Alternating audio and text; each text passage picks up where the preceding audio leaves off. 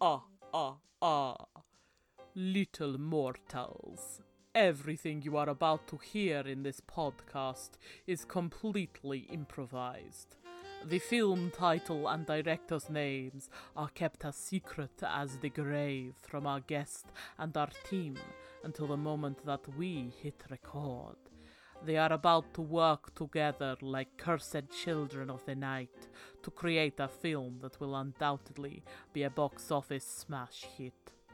Welcome to this week's episode of the Improvised Movie Director Podcast.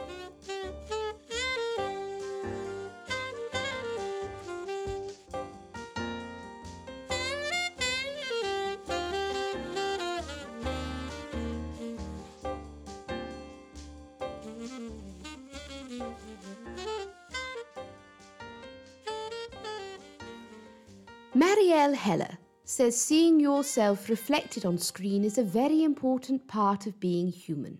It makes us feel less alone. It makes us feel connected to humanity. I often feel alone, and it's something that only good cinema can really combat for me. Today's director has shone a light on humanity and helped us to see it reflected back at us in all its imperfect glory. I'm Martina Minow, and today's guest is none other than Roxy Barnaby, director of Stuart Little Women. Welcome, Roxy. Thank you so much. It is a real joy to be here on your podcast, Martina, talking about my work. It's it's really my favorite thing, truly. Oh, it's an absolute pleasure, Roxy, and I've wanted to speak to you for some time. Stuart Little Women, it's it's a classic. It, it's going to be spoken about for hundreds of years to come. You have entered the canon of classic cinema. Oh, thank you. And this really was my intention with this film because we've seen films about mice before. Of course. Like that has been done. We've seen mice outsmarting cats. We've seen mice being adopted by humans. But have we ever seen mice really grow as women and into women, but retain their smallness of size. And that's really the the kind of the the dynamic and and the the paradox that, that I was working with here. Absolutely, and you you're really bringing to life the challenge I felt as a young as a young woman, where I'm small in stature but I am large in personality and power, and I saw that in your characters. Now, talk us through your protagonist. Where did the inspiration come from? Right. So, I mean, like you said, a lot of us have experienced being young and sometimes young women. And I was one of those. Like, I was very into psychoanalysis, but also I started off my life as being not very old and also not very big which was difficult for me personally because I, I wanted to be bigger and I wanted to really own my power and the power that I saw of the other people around me and my family. So I, I, um, I was born into a family of people who were a generation older than me. And it took me a lot of time and a lot of, a lot of work, a lot of waiting, a lot of eating, a lot of sleeping. And then I too became older so it is based on me. And um, you asked about the protagonist. Yeah. Maisie, small, young, mouse. I felt like a mouse, you know. I don't know if you've ever felt like a mouse. Oh yes. And and I you won't believe this, but I too was not very old and not very big when I was born, and I too grew up with a different generation and I just don't know if people really realise how difficult that is. No, and there are actually so many of us. Yes. And we don't talk about it enough, do we? No, we really don't. No. Well, but this, yeah, it, sorry, just to, I don't want to interrupt you, but to go back to the wonderful quote at the beginning of this podcast about seeing yourself reflected in in cinema and the screen that is what i am doing for people like me and for people like you and for other small or ex small people out there who just have not had that representation. Absolutely. Absolutely. And I, and I really identified with Maisie Mouse. I thought she was a wonderful protagonist. Uh, I, I particularly liked the opening sequence. We see Maisie amongst her family, and she's just not understood. And it's, it's something that really resonated. So let's play that now the opening sequence to Stuart Little Women, where we see Maisie Mouse for the very first time. Good morning, everyone. We've got everyone of tall stature here in in the village. We've got Long Bob. Hello. We've got Lofty George. Hello there. We've got you know Towering Thomas. Yeah. It sure is cold up here in the mountains. And then, well, h- hang on a minute. I told y'all to make a straight line. Why have we got a dip in between Towering Thomas and statuesque Simon? Well, if I can interrupt you with an explanation for one second, Pastor, I believe it is because uh, your young Miss Maisie is yet again missing from the morning height organized differential lineup. Well, g- wait, j- somebody go and find that you SOB. Uh, sorry I'm late, Pastor. I was busy reading psychoanalysis texts in the basement. I'm the only person in the entire town small enough to fit in, and boy oh boy, am I excited about the concept of the collective unconsciousness. Now, look here. I've told you before, there ain't no room for no psychoanalysis. There ain't no room for no thought leadership. I've told you before, God is number one. God tells you everything you need to know. Very well, Pastor. I'm sorry. I'm sorry. Sometimes I forget the teachings of this little town. Sometimes I just. Well, don't you ever want to read bigger, Pastor? Don't you ever want to look into concepts of defining the self between the conscious and unconscious experiences? Don't you ever want to understand an archetype or a persona, which are two words and concepts that I, I loved explaining and exploring? But I won't bore you with now. Now, look here, Maisie. There's many crazy things in this world, like why everyone in this town in Massachusetts is Southern for no reason. Yeehaw! We're tall, we're southern. Welcome to Massachusetts. Yeehaw! But nonetheless, I ride a real big horse. you might be young now, but you ain't gonna be young forever. My, my. The collective unconscious. I feel like you're tapping right into that with this, Roxy. M- May I call you Roxy? Oh, sure, of course. Thank you. Um, and, and I see here that you have drawn on your own life experiences. How did your family respond when you put such a bold piece of cinema out into the world? Well, I mean, as you've seen in that scene that you just played, I grew up, of course, I'm drawing on my own experience here. I grew up in a very deeply religious, very closed minded community of southern Massachusetts citizens. And they are pretty anti intellectual. And I've got to tell you that my, my parents were not happy about me going into the arts in the first place. They came round when I did a remake of um, Joseph and the Amazing Technicolor Dream Boat. They liked that because they liked the biblical stuff. So that kind of repaired bridges. But honestly, Martina, watching this with them was hard. It brought out a lot of their intolerance of um, academics. They have a particular bias against them. And, you know, qu- quite frankly, we are not close anymore. Oh, I'm so sorry. Yeah, it's tough. I'm so sorry. And if my own experiences of uh, parental disagreement are anything to go by, that'll keep you in therapy for quite some time. Yes, but luckily, I do like therapy.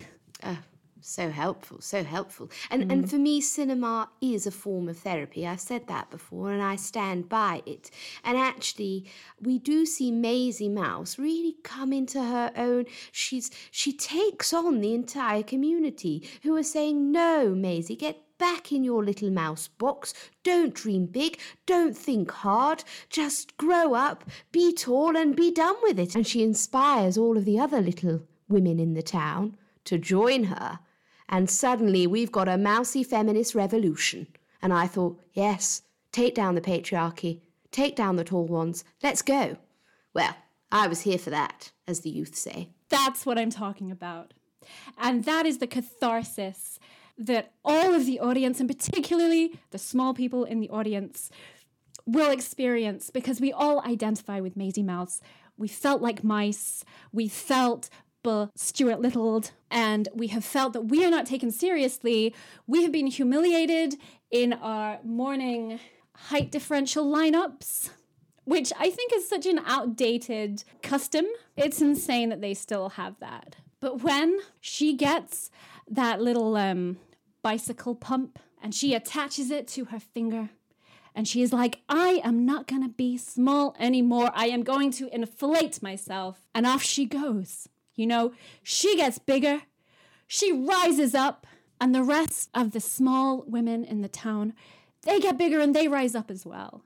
It was phenomenal. We've actually got a clip of the rising up sequence. Um, it was quite remarkable to watch, uh, and and I must say, I thought the I thought the CGI and I thought the special effects were rather spectacular.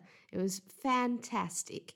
Let's cut to the rising up revolution sequence from Stuart Little Women, one of my personal favourites. Ladies of southern Massachusetts, rise up! Each of you do as I have done. Place a bicycle pump upon your finger and become the size of fucking Godzilla. If this town will not take us, we will crush it. Teresa from the bank, Heather from the bakery, all of you, inflate, rise up, and crush!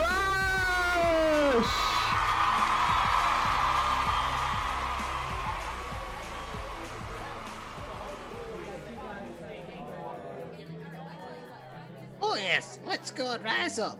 I'm from Manchester, but never mind, I'll join in as well. We're not reduced to accent, are we? Oh, Molly, we know you're from Manchester. You mention it every time. But we're proud to have you with us, and you're right, we're not limited by accent. Some of us have completely ill fitting English accents in this southern Massachusetts town, but do you know what? Sometimes it's just better to do an accent you can bloody well do. Yes, that's about right. I'm Mrs. Goofy. I'm gonna join in as well. Oh, Mrs. Goofy, thank goodness! No organized feminist movement is complete without the wife of that cartoon dog. Get in here, Mrs. Goofy, and inflate yourself. There she goes.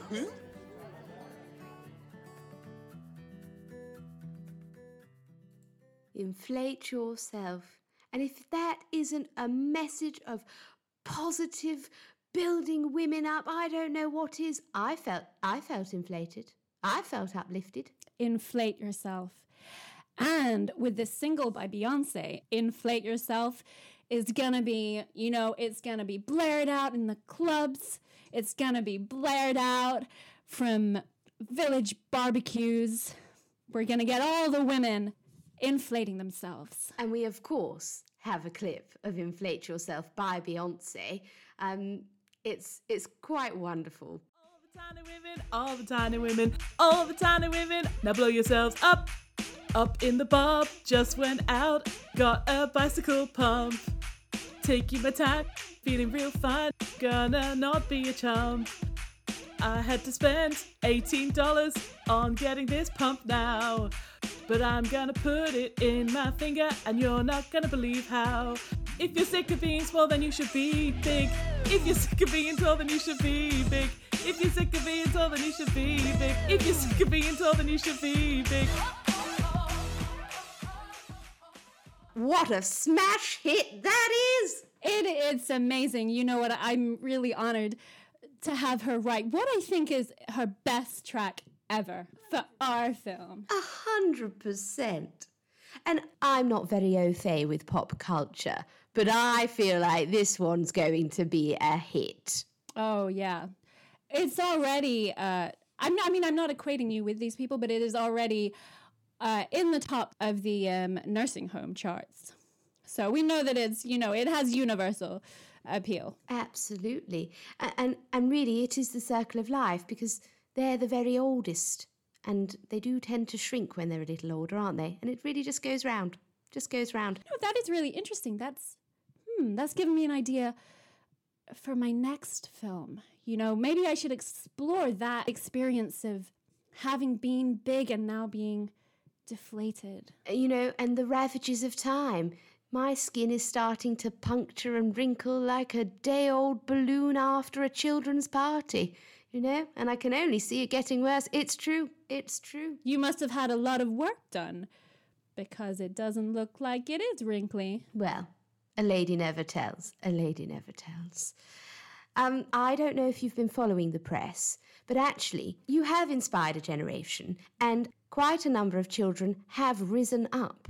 And they formed a union. It's called the Children's Union. And they're saying, don't treat us like we're small. Don't treat us like we're little. We have opinions. And they're asking for the right to vote, actually.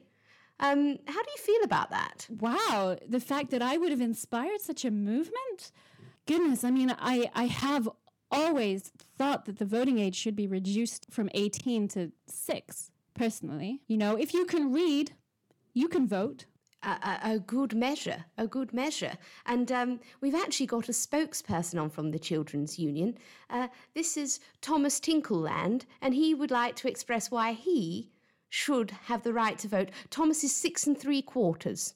Uh, he was very, very firm with me that I should mention the three quarters. It would be remiss of me not to. Here's Thomas Tinkleland uh, putting forward his claim on why children should have the right to vote.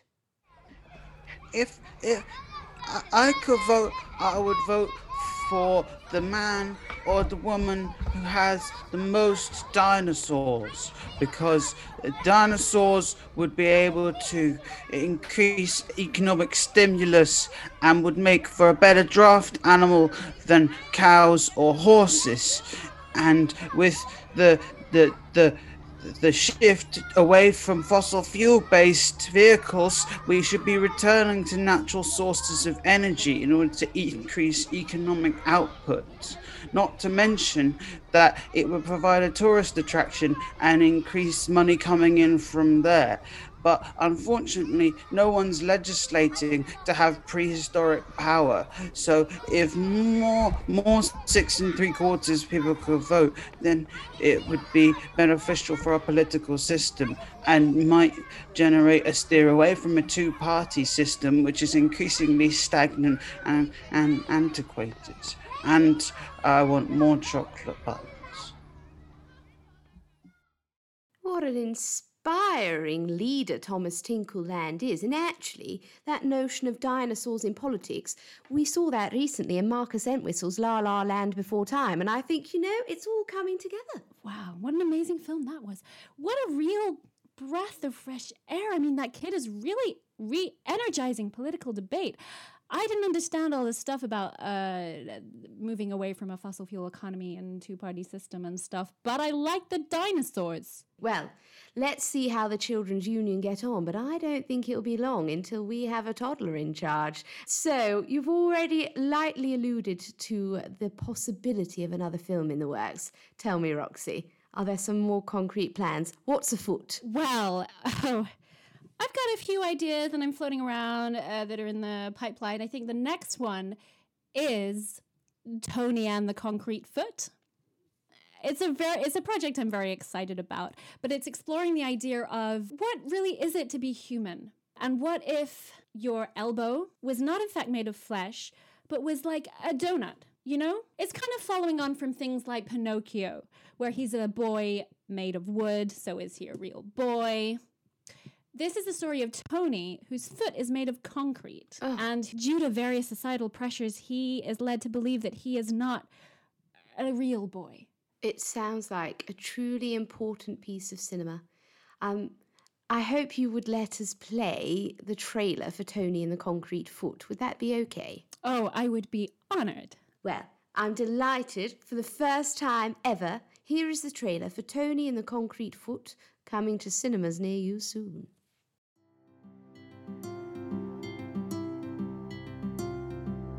In a world where one man has a foot made of concrete.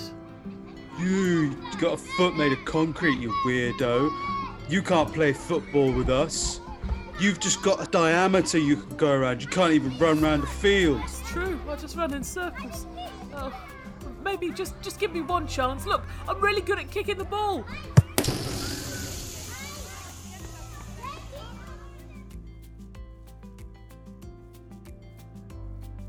In a world where you could be made of what we make our roads out of.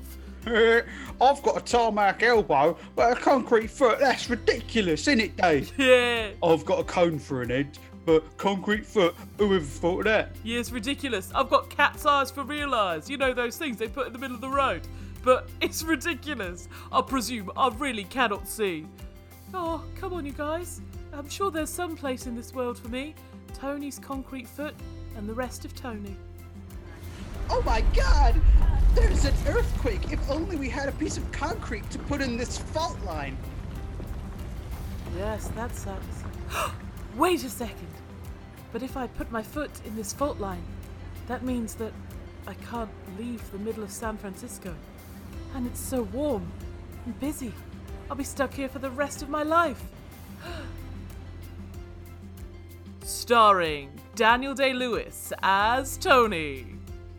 I'm doing an accent that sounds wrong, but is right because apparently it's of the time period.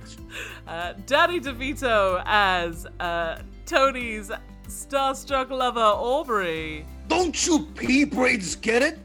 His foot is amazing! And that guy named Daniel who played James Bond. Daniel Craig is who he is, playing the bully. I want you to put the foot down, Mr. Tony. Tony and the Concrete Foot, coming to cinemas with a step clunk, step clunk this fall.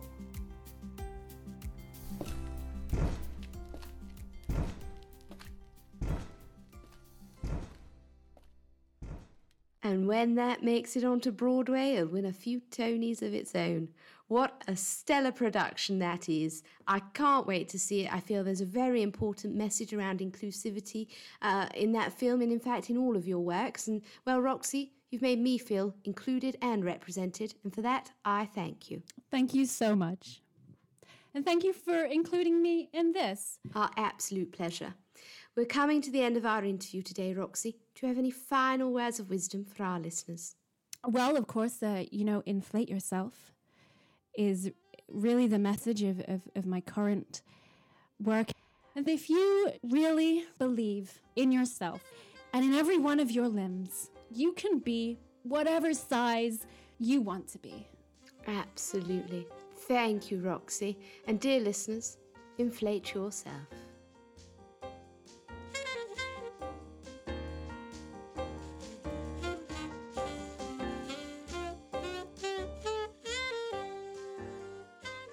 The Improvised Movie Director podcast featured Sabrina Luisi as Martina Minot, with resident improvisers Vicky Hawley and Rory Vieira, with special thanks to today's guest, Anjali Singh. IMDP is produced and edited by Steve Tanner. Theme music by Matt Brown and Johnny Griffiths. Episode artwork by Marty Sears. Additional music by Stan Babich. Follow us at Improv Movie Pod for updates on future episodes and live shows. Improvised Movie Director Podcast is a 4 Foot 1 Films production.